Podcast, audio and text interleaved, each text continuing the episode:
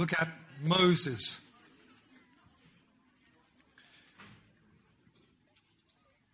Okay.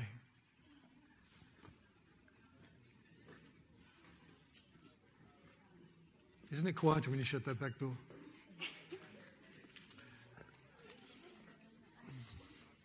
Father in heaven, please give us the help of the Holy Spirit right now. For he who inspired Scripture is the interpreter of Scripture. And we pray we'll be taught of God today. Thank you that you call us out of unbelief, out of sin, to live lives of faith in you through Jesus to live no longer for ourselves, but for your honor. What a privilege, what a calling. Thank you, Father, in Jesus' name. Amen. so, next to Abraham, there's no one greater in Jewish history than Moses. 400 years after the children and tribes of Israel went to Egypt under the protection of Joseph, they were slaves there. Things had changed dramatically. The favor they'd received through Joseph in Egypt was all dissipated. They were now a cruelly oppressed people, slave workers on Egyptian building projects. And after 400 years, God raised up Moses to be their leader, to bring them out from Egypt and become God's nation, living for his honor, a prototype of us, the Church of Jesus Messiah. The first statement here in Hebrews is not actually about Moses, but about his parents. By faith, Moses, when he was born, was hidden for three months by his parents because they saw that he was a beautiful child. Ah. And they were not afraid of the king's command. I want to read, I'm not going to put it up on there, it would take too long to scroll through, and I get lost when I do that sometimes. I'm just going to read to you from Exodus the story, the narrative there. Okay? Exodus 1, verse 15, if anyone wants to flip over and find it. The king of Egypt said to the Hebrew midwives, one of whom was named Shiphrah and another Puah, When you help the Hebrew women give birth, observe them as they deliver. If the child is a son, kill him. But if it's a daughter, she may live. The Hebrew midwives, however, feared God and did not do as the king of Egypt had told them. They let the boys live. So the king of Egypt summoned the midwives and asked them, Why have you done this and let the boys live? The midwives said to Pharaoh, The Hebrew women are not like the Egyptian women, for they are vigorous and give birth before a midwife can get to them. so God was good to the midwives. Expecting an amen from a midwife or two then. And the, the people multiplied and became very numerous. Since the midwives feared God, he gave them families. Pharaoh then commanded all his people, You must throw every son born to the Hebrews into the Nile and let the daughter live. Now, a man from the family of Levi married a Levite woman. The woman became pregnant and gave birth to a son, and when she saw that he was beautiful, she hid him for three months. But when she could no longer hide him, she got a papyrus basket for him and coated it with asphalt and pitch. In other words, she waterproofed it, yes? She placed the child in it and set it among the reeds by the bank of the Nile. Then his sister stood at a distance in order to see what would happen to him. Pharaoh's daughter went down to bathe at the Nile while her servant girls walked along the riverbank. Seeing the basket among the reeds, she sent her slave girl to get it. When she opened it, she saw the child, a little boy, crying. She felt sorry for him and said, This is one of the Hebrew boys. Then his sister said to Pharaoh's daughter, Should I go and call a woman from the Hebrews to nurse the boy for you? Go, Pharaoh's daughter told her. So the girl went and called the boy's mother. Then Pharaoh's daughter said to her, Take this child and nurse him for me, and I'll pay you wages. So the woman took the boy and nursed him. When the child grew older, she brought him to Pharaoh's daughter, and he became her son. She named him Moses because she said, I drew him out of the water. So, were his parents afraid or were they not afraid? It depends what they were afraid of. Scripture in Hebrews tells us they were not afraid of the king's command, which was what? Kill every male infant, throw them in the Nile. I just want to say that this morning that there are times for us as Christians to defy wicked laws. Sometimes governments frame wickedness by law, to quote the Scripture. And if it's contrary to the ways of God and contrary to the faith, I will disobey the law. Now, they were not afraid of that command and chose to disobey the command. They feared the Lord more than they feared Pharaoh, and they loved Moses more than they feared Pharaoh. And faith and fear are often very close companions. They work like that. Someone once said, faith can hear fear shouting through the wall. It's not that we are without fear, but we have a greater priority to do what is right, to honor and please the Lord. Let me say this faith and courage are not the absence of fear, they are the overcoming of fear. God help us if you don't fear anything, you're a psychopath. You're a dangerous bod. Christian faith overcomes fear. So they put their son in the Nile, but floating in a basket. Crafty, eh? And he was found by Pharaoh's daughter, who found his sister, who found her mum. So the mum ended up raising a boy until he was weaned anyway. But now we start to track Moses himself at about 40 years of age. We'll read on in Exodus 2, then we'll go back to Hebrews. Exodus 2. Years later, after Moses had grown up, he went out to his own people. He knew he was a Hebrew. And he went out to his own people and observed their forced labor. He saw an Egyptian beating a Hebrew, one of his people. And looking around and seeing no one, he struck the Egyptian dead and hid him in the sand. The next day, he went out and saw two Hebrews fighting. He asked the one in the wrong, Why are you attacking your neighbor? And he said, Who made you a leader and judge over us? Are you planning to kill me as you killed the Egyptian? Then Moses became afraid and thought, What I did is certainly known. And Pharaoh heard about it, and he tried to kill Moses. But Moses fled from Pharaoh and went to live in the land of Midian and sat down by a well. Now, that was the event but Hebrews 11 gives us the reason or reasoning behind Moses acting as he did. Listen, by faith, Moses, when he had grown up, refused to be called the son of Pharaoh's daughter, choosing rather to endure ill treatment with the people of God than to enjoy the passing pleasures of sin. Considering the reproach of Christ greater riches than the treasures of Egypt, for he was looking to the reward. Paul, writing to the Hebrews, tells us three things that Moses did and then the reason he did them. Firstly, he refused to be called the son of Pharaoh's daughter. Secondly, he chose to endure ill treatment with the Hebrews, the people of God, rather than to enjoy the passing pleasures of sin. He considered the reproach of Christ, suffering because he was identified with Jesus, the Messiah. He considered that greater riches than the treasures of Egypt. The reason? Because he was looking to the reward. Moses made a choice, a considered choice, a thought out choice to reject the riches and honor and pleasures of life as an Egyptian prince and instead to endure ill treatment with the people of God rather than enjoy the passing pleasures of sin. He rejected those passing pleasures of sin. And you, you can imagine, if you like, what passing pleasures were available to Egyptian princes. Let's not be silly about it. Sin is pleasurable. One old hymn says, my Jesus, I love thee, I know thou art mine, for thee all the pleasures of sin I resign. Sin is pleasurable, not just sexual sin. All sin has a thrill, at least for the first time. I'm doing something I shouldn't, I'm getting away with this. There's risk, there's danger, it's exciting, but the pleasure passes And another time, we need more to get the same rush. Sin is like a drug, it's progressive and addictive.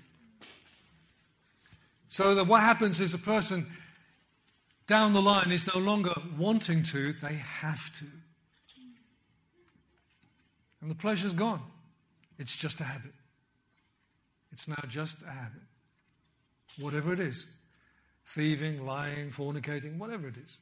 It's just become a drudge, a habit. You're bound to it. Alcohol, drugs, trapped. What started as pleasure is now painful. Sin is like that. But at the beginning, there are pleasures, but they are passing pleasures. Moses gave up pleasures for purpose. Even then, it seems, he knew that he was called by God to be the leader and deliverer from his, for Israel. But killing one Egyptian at a time and hiding in the sand wasn't going to get him there, was it? And by the way, God hadn't even prepared him and called him to the role yet.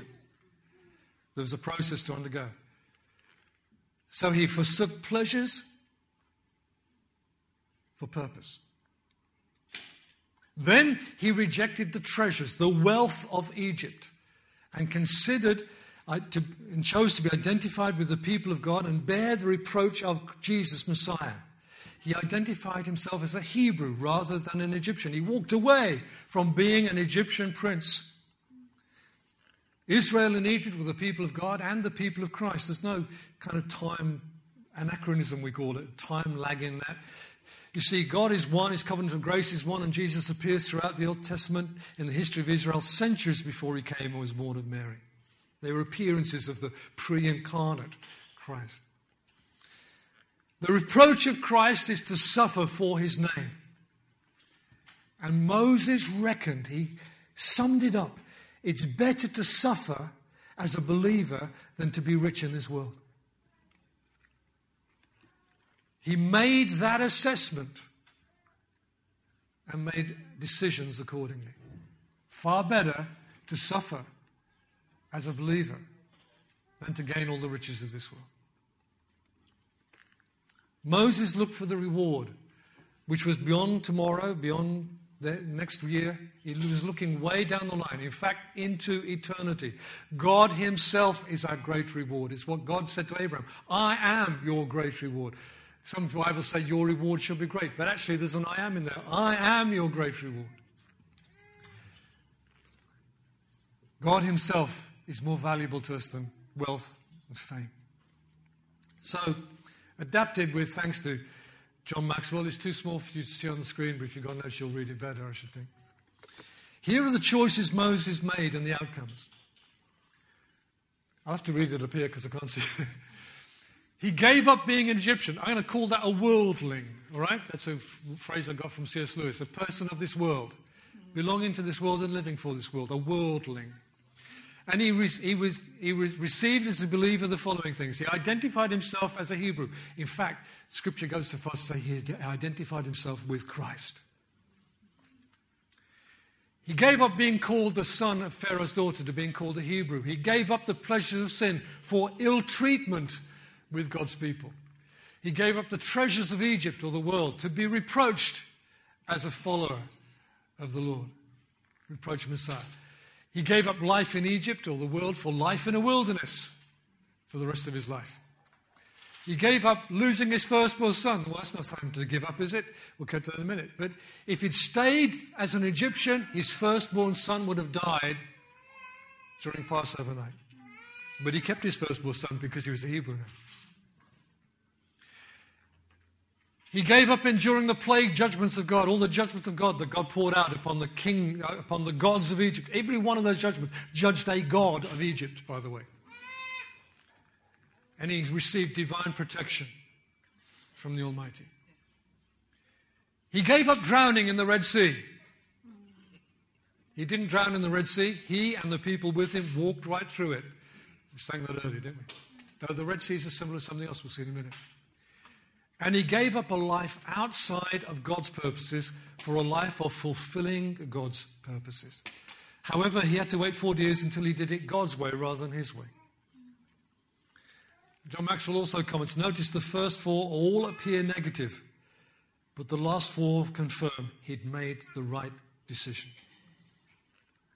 Are you getting the picture? Moses is an example to us. Let's move on.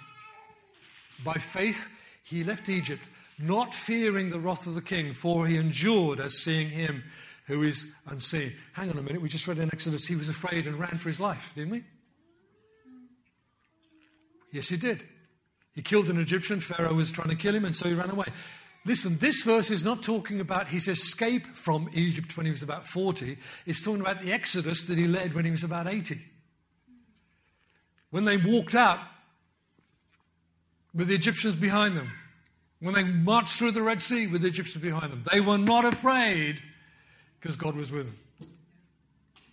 So between verse 26 and 27, 40 years has passed during which Moses fled from Egypt, became a shepherd, married, and had sons, had the Lord appear to him in a burning bush, was sent back to Egypt to deliver Israel, not in his own strength and confidence, but in the authority of the Lord.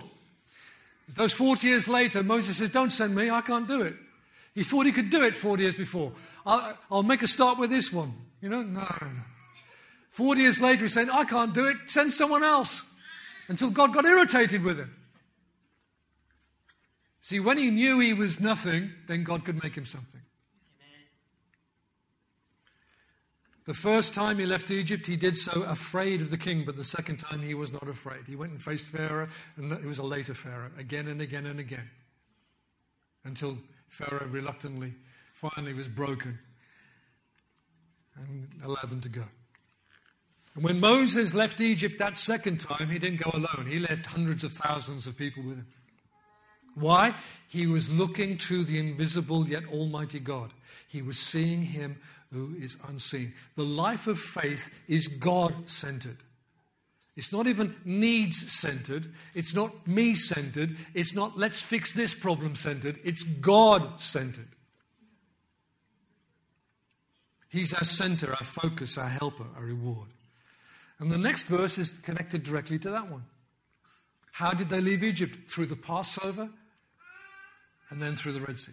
By faith, he kept the Passover and the sprinkling of blood, so that he who destroyed the firstborn would not touch them.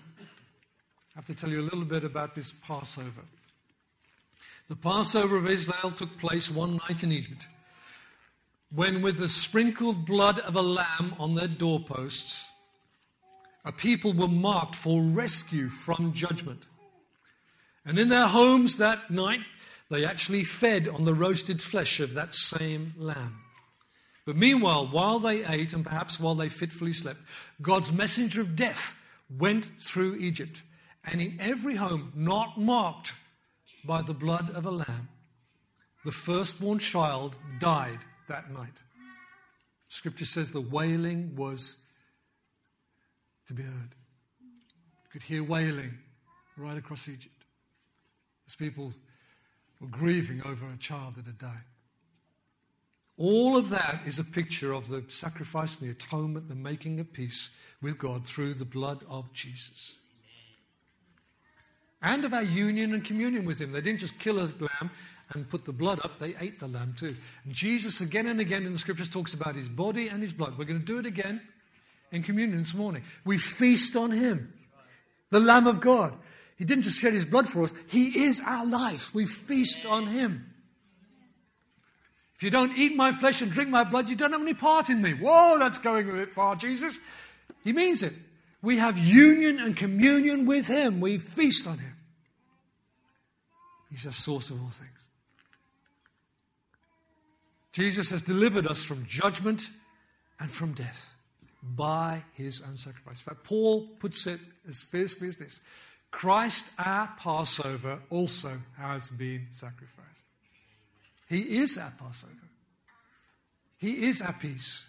He is our deliverer from judgment. He is our Savior from death. He is the giver of life to us. He is our food. He's our Passover. So when the Lord gave Moses the procedure for that Passover night, Moses trusted God and obeyed him, and he told the Israelites, and let me tell you this if by some fluke, by some willful disobedience, whatever else, any Israelite that night had not kept the Passover, marking their home with the blood of a lamb, eating the roasted lamb, their firstborn child would have died that night. They had to obey the word of the Lord. So the faith and obedience of Moses as their leader was becoming the faith and obedience of Israel. He set the course, told them what to do. They went and did it. He led them in keeping the Passover, and then he led them out of Egypt and through the Red Sea. For Israel, this was their pattern of life Passover, the lamb slain, deliverance from the judgment of God. Then they were brought out of their bondage in Egypt through an Exodus. Then they were taken through the Red Sea, which pictures what? We'll get there in a minute. Because the next verse of Hebrews, the last one we're looking at today, says it. By faith, not just Moses now, they, Moses and the people, passed through the Red Sea as though they were passing through dry land. And when and the Egyptians, when they attempted it, were drowned. You know, I'll tell you the joke again, the story again. I think it was in America, you know, the clash between biblical values and atheistic and humanistic values. So the teacher said, You know that Red Sea? I won't give a posh English accent rather than American one, okay. You know that Red Sea? It was only a few inches deep, you know. They just waded through. Little Christian boy in the, in, the, in the class said, Well, hallelujah. He said, What do you mean? He said, God drowned those Egyptians in a few inches of water.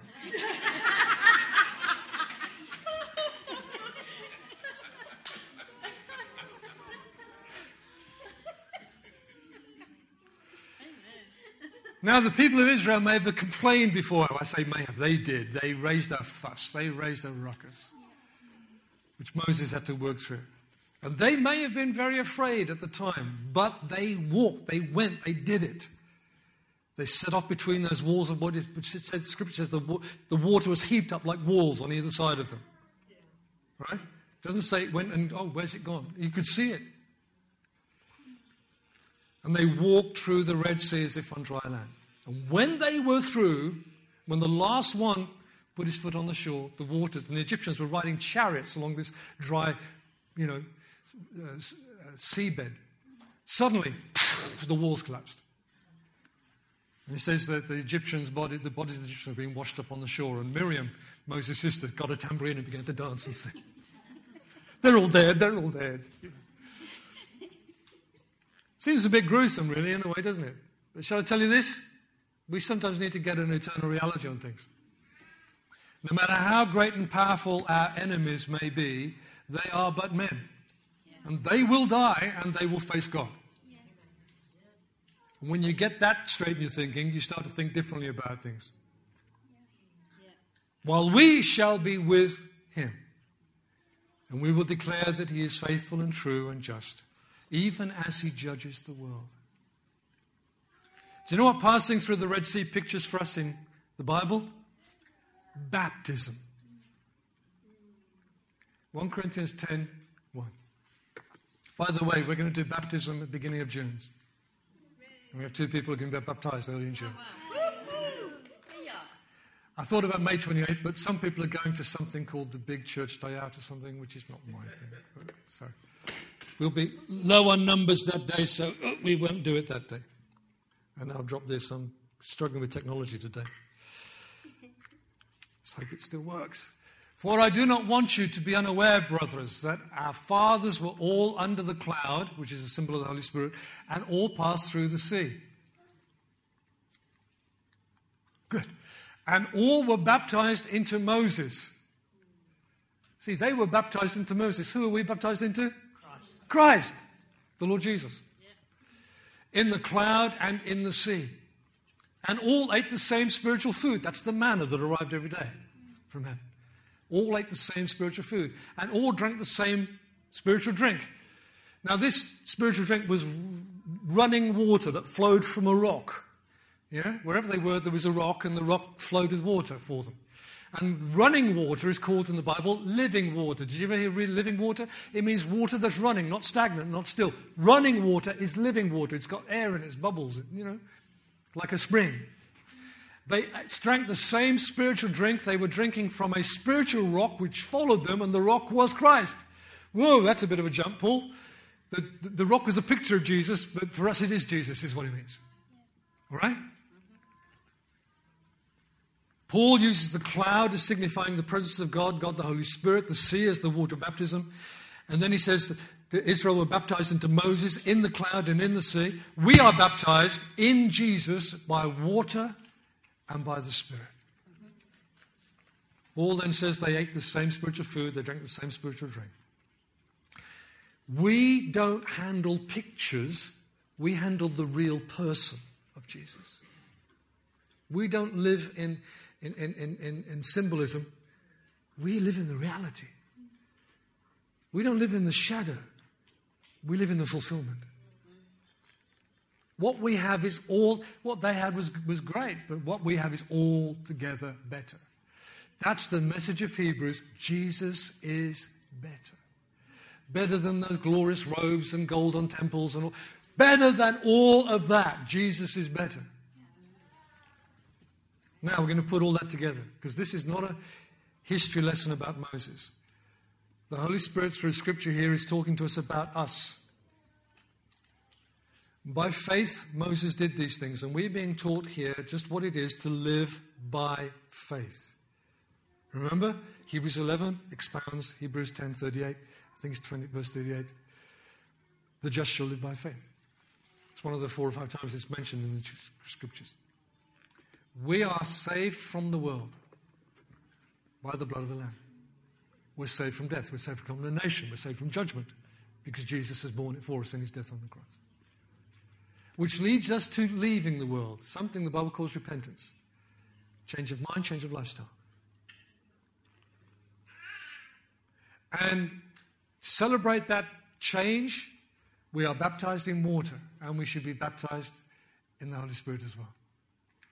And if you know that is not true of you in one of those two respects, talk to us because we're doing baptisms in water soon, and we'd like to make some time to pray for people to be filled with the Holy Spirit. And then you're on a, you haven't arrived, you know, you've started. Do you understand? Do you give up driving when you pass your driving test? That's it, now I've got my, I've got my, got my license. No, you carry on driving. How you start living by faith is how you carry on living by faith. You've started, so you continue. It's a lifestyle. Now, I'm not saying first this, then that, then that, because God in His sovereignty will mess us up and baptized some in the Holy Spirit we didn't even know was started to believe yet. You know? And uh, some people, are, you know, um, come to faith and then have to figure out all sorts of things about repentance. Some people are deeply convicted about their sins, and that's how they come to faith. So God does it because he's, he's sovereign, He does it different ways. But it's important in becoming a Christian that these things are true.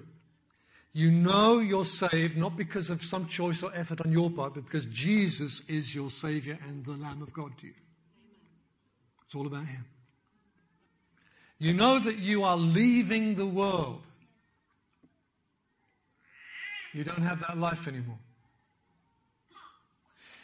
You understand what it is to be baptized in water and to receive the Holy Spirit, and you are continuing to live by faith in God through His Son Jesus. And here's your food and drink, here's your rock. I want to look at the process of faith and obedience that is exampled to us by Moses. Moses chose. He considered, he chose, he refused. Those are the headlines. By faith, as an issue of faith, Moses considered, thought it through. He made some decisions and then he took some actions. And the first one was he said, I, I abdicate my princedom of Egypt. I am no longer Egyptian. I almost went into the song from earlier, didn't I? no longer a slave to fear. Well, that's true too. I'm no longer. I'm a believer. We're going to sing in a while, and this is no criticism. We're going to sing in a while. I think it's one of our last songs. The cross before me, the world behind me, no turning back. No turning back. Now, I, I could wish that the decision of a moment, probably on a Sunday morning after hearing God's word, would be a full and final fix, but it isn't. Life is a succession of choices and decisions. Yeah. And in fact, you need to keep, you know, saying and keep enacting the cross before me, the world behind me, no turning back, no turning back. One moment on a Sunday will not fix it for good because you will go back into real life situations and have to make that choice work again and again and again and again. Moses chose and kept on choosing. And there's something about Christianity in the past, oh, I don't know how many years, maybe even 100 years, that has got so focused on the moment you become a Christian, which is great, that it's stopped talking about the life you now live as a Christian, which is also by faith. The scripture, um, I've said it before, the scripture doesn't say the just shall come to life by faith, it says they will live by faith.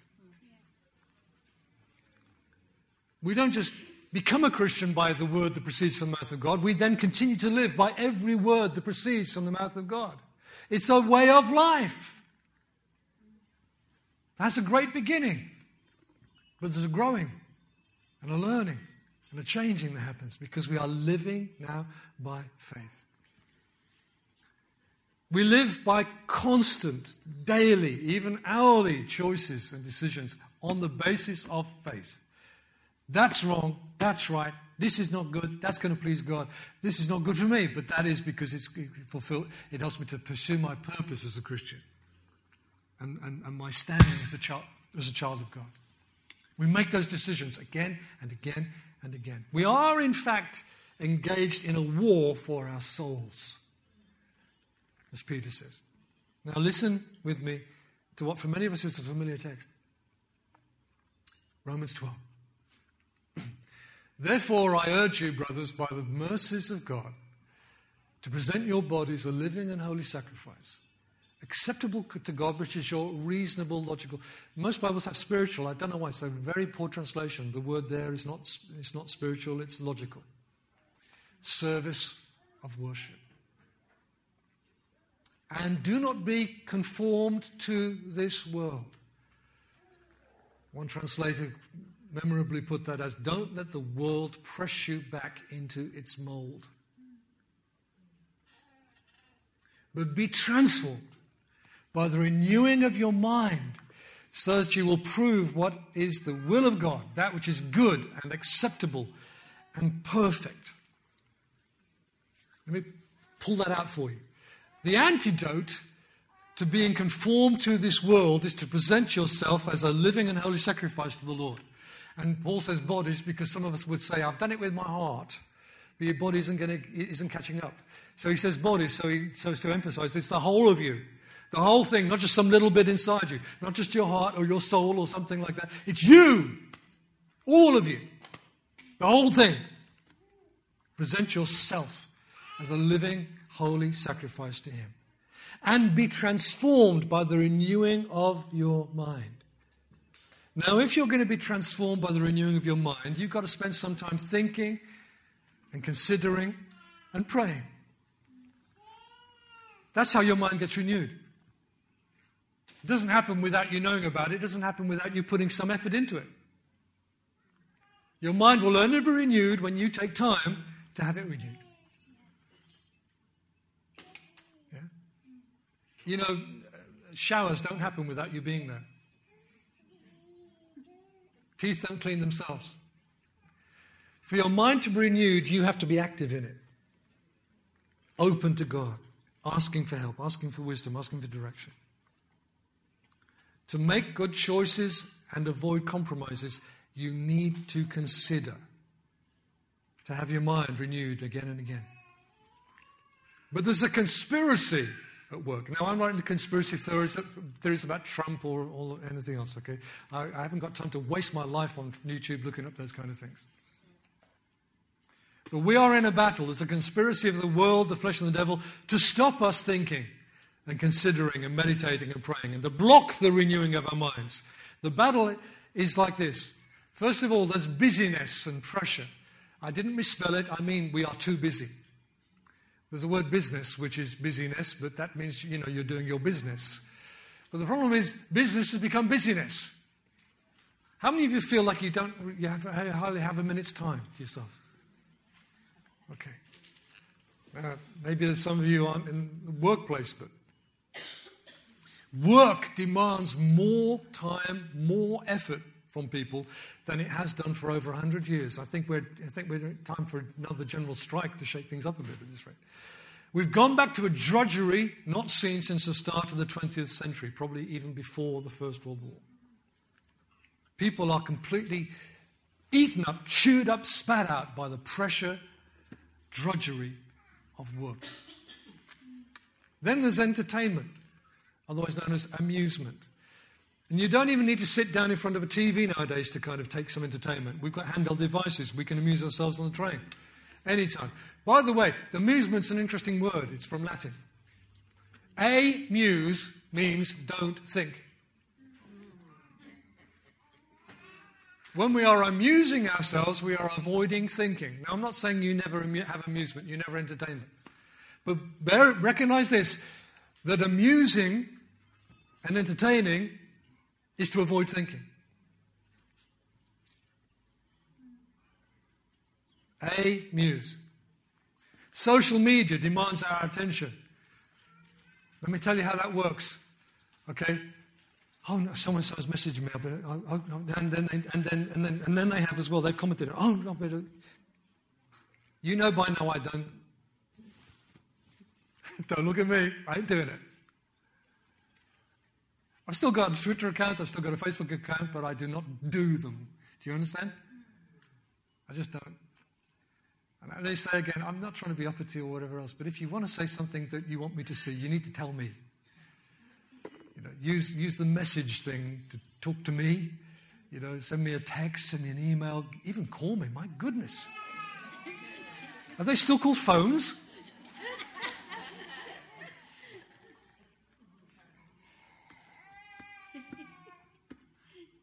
Because there is a huge amount of time that you can, you can fritter away on social media.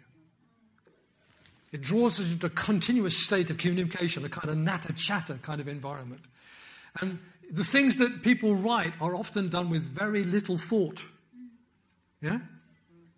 It's, again, you know, not a lot of thought went into that. You, you might have wanted to say that differently. You know, it's like, oh, come on, you know. Uh, you know, it's one of the reasons I often kind of compose something, put it on a note over here, I think, is that right? Then I, then I key it in into an email or whatever else. Or I, I think about it before I put it there. Because when I don't, I regret it. And then, of course, there's, for centuries, many, many, many centuries, as long as men have been around the planet, the drugs, including alcohol, but others nowadays as well. People use uh, substances to avoid reality, to stop thinking. But when a Christian thinks and considers and prays, they will be helped by the Holy Spirit to better conclusions, to better choices, to better actions. Their minds will be renewed, and their faith and obedience to Jesus will be invigorated. So let me ask you a question Can you sit and think without needing to distract yourself? Can you lie in bed at night or in the morning and think and not think, I'm wasting my time? Or what, I've got to get up and do whatever. Just take the moments to think. What about turning off the radio or the TV and just thinking? Old friend of mine, wise old preacher, said this if you want to hear the voice of God, turn off the noise.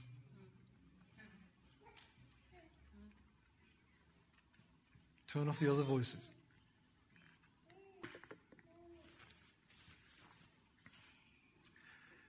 I have a hearing problem. It's not a loss of hearing, at least it wasn't last time I was tested. I, my t- hearing's perfectly normal in a testable, testing, testing environment. It's tinnitus. It's like a whistling noise. Uh, a noise around me produces that noise more.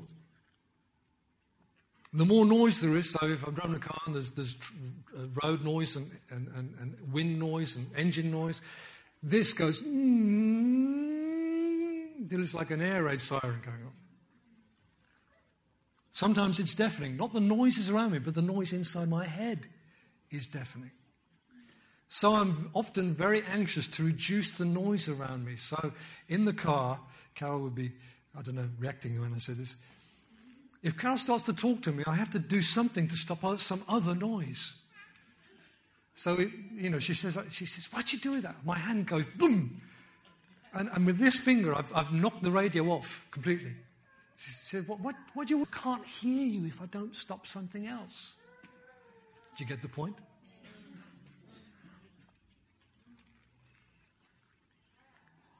I'm making an analogy, not asking for your sympathy. Be eager to dial down, to seek quiet. There's a reason why we call, used to call times of prayer and Bible reading the quiet time. It's time to really think and to ask and to listen. If I talk about prayer, some of you might think this is about, yeah, or bringing a shopping list. Prayer is about listening to God as well as speaking to God. It's about asking for Him and listening for the answer. Listening to what, is, what impression does He put in your mind, in your heart. And how many times have I been asking the Lord something and it's like ticker tape? This thought goes through my mind. I think, oh, wow, yes. Just, just like I'm asking the Lord something, and there's, there's this, you know, it's like ding, ding, ding, ding, ding. Do you understand ticker tape? That's somehow how God speaks to me. It's like this thing goes through my mind. This, this sentence goes through my mind. Sermons come to me like that as well. Listen to his voice. Recognize that every one of us lives in a noisy, intrusive world. And if I'm going to blame the devil for something for a minute, the prince of this world wants to keep you all noisy and busy and weary so you don't make time to seek and find rest and refreshment and wisdom from the Lord. It's his ploy. It's his plan. Let's keep them busy and weary and worn down and fretting. I put up that comparison between Moses, what Moses rejected and what he gained because he focused on the goal, the reward. That's our set of options too. And we face that set of options every day of our lives, many times in a day. And again, we need an eternal perspective. Worldlings are lost and will be lost. Christian believers are saved and will be saved. That's the end view. And if you don't keep the end view, you'll start to fall into making wrong choices and compromises. And we all know deep inside that the pleasures of the world are very temporary and unsatisfying and finally cost us more than any pleasure we've experienced. Remember, we read today, they are the passing pleasures of sin. Nothing that the world offers, including money and fame and all the rest of it, is in any way comparable with having Jesus Messiah. It will all pass away. Well, not only will he not pass away, but Scripture says, he who does the will of God will never pass away. We have eternal life with him. So I'm speaking to you today as my fellow Christians, most of you, saved by the blood of Jesus, born of God. Hebrews 11 is not merely a set of biographical portraits of godly people, it is teaching us what it means for the just to live by faith, by example and instruction. We've been set apart from the world by God's sovereign grace to live now by faith in Him. In Moses, we see that thought and choice form actions. In this sense, we get to choose Christ day after day after day and reject the passing pleasures of sin and the pattern of this world. That consideration and choice happens every day of our lives, and that is an essential part of what it means to live by faith. Choices, decisions, and consequences. Good choices, good decisions have good consequences, not always in the short term, but over the long term. They are best for us. In fact, choices, decisions, and consequences sums up life anyway. You reap what you sow, you reap the decisions you've made. But there's a good outcome or a bad outcome, depending on what choices and decisions you've made.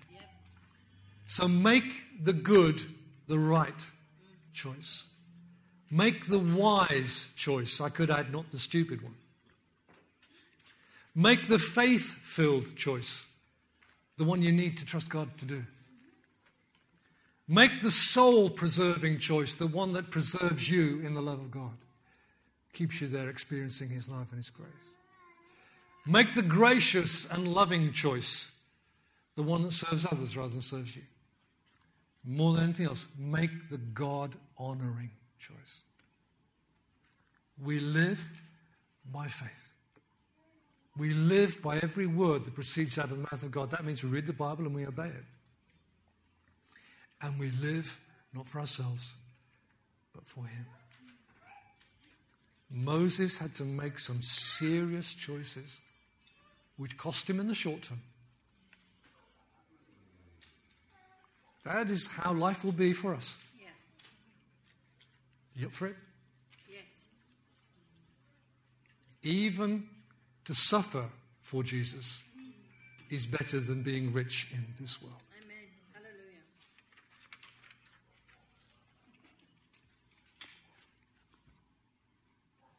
Let's pray together.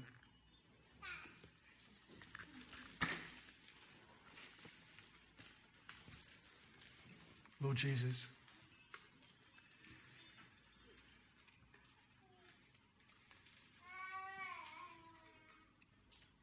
said of Moses that he was a beautiful child. But Lord Jesus, you are a wonderful Savior, glorious King. And if our hearts were more captured by your glory, by your beauty, we might say, the choices that we face would seem much more straightforward. How could I choose that and dishonor him? How could I do that and displease him? So, Holy Spirit, capture our hearts in again to Jesus, who tells us that we're to feed on him and live in him. As we do so, we'll bear much fruit, and whatever we ask for, it will be given to us. Jesus, we sing, You are the center. But we commit ourselves again to make those decisions and take those actions that continually put you back there at the center. I, I say of myself, Lord, uh, I'm sure it's true for all of us, our feet are prone to wander. Our attention is so easily pulled away. And so we come again and say, Holy Spirit, help us to see Him who is invisible, to focus on the center and source of our whole of life to us. Jesus, our Savior and our King. We worship you. We worship you. Maybe you haven't yet come to know Him. Maybe this is all information about something to you rather than something that is happening in your life. Let me just say in this moment now. You could ask Him right now to become your rescuer, your forgiving God, your restoring King, the one who comes and takes hold of you. Read earlier, bruised reed, He strengthens. Torch that's almost gone out, He rekindles. If you have a life that's broken, ask Him to come and help you to put it back together again because He's, he's there to do that. He'll show you what to do. And as you listen to Him and follow Him, you'll find the life will begin to be more as it should be for the glory of God.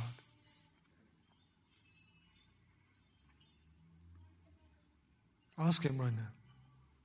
Make it, choose your own words. Speak to Him. Help me, Lord Jesus. Save and rescue me, Lord Jesus.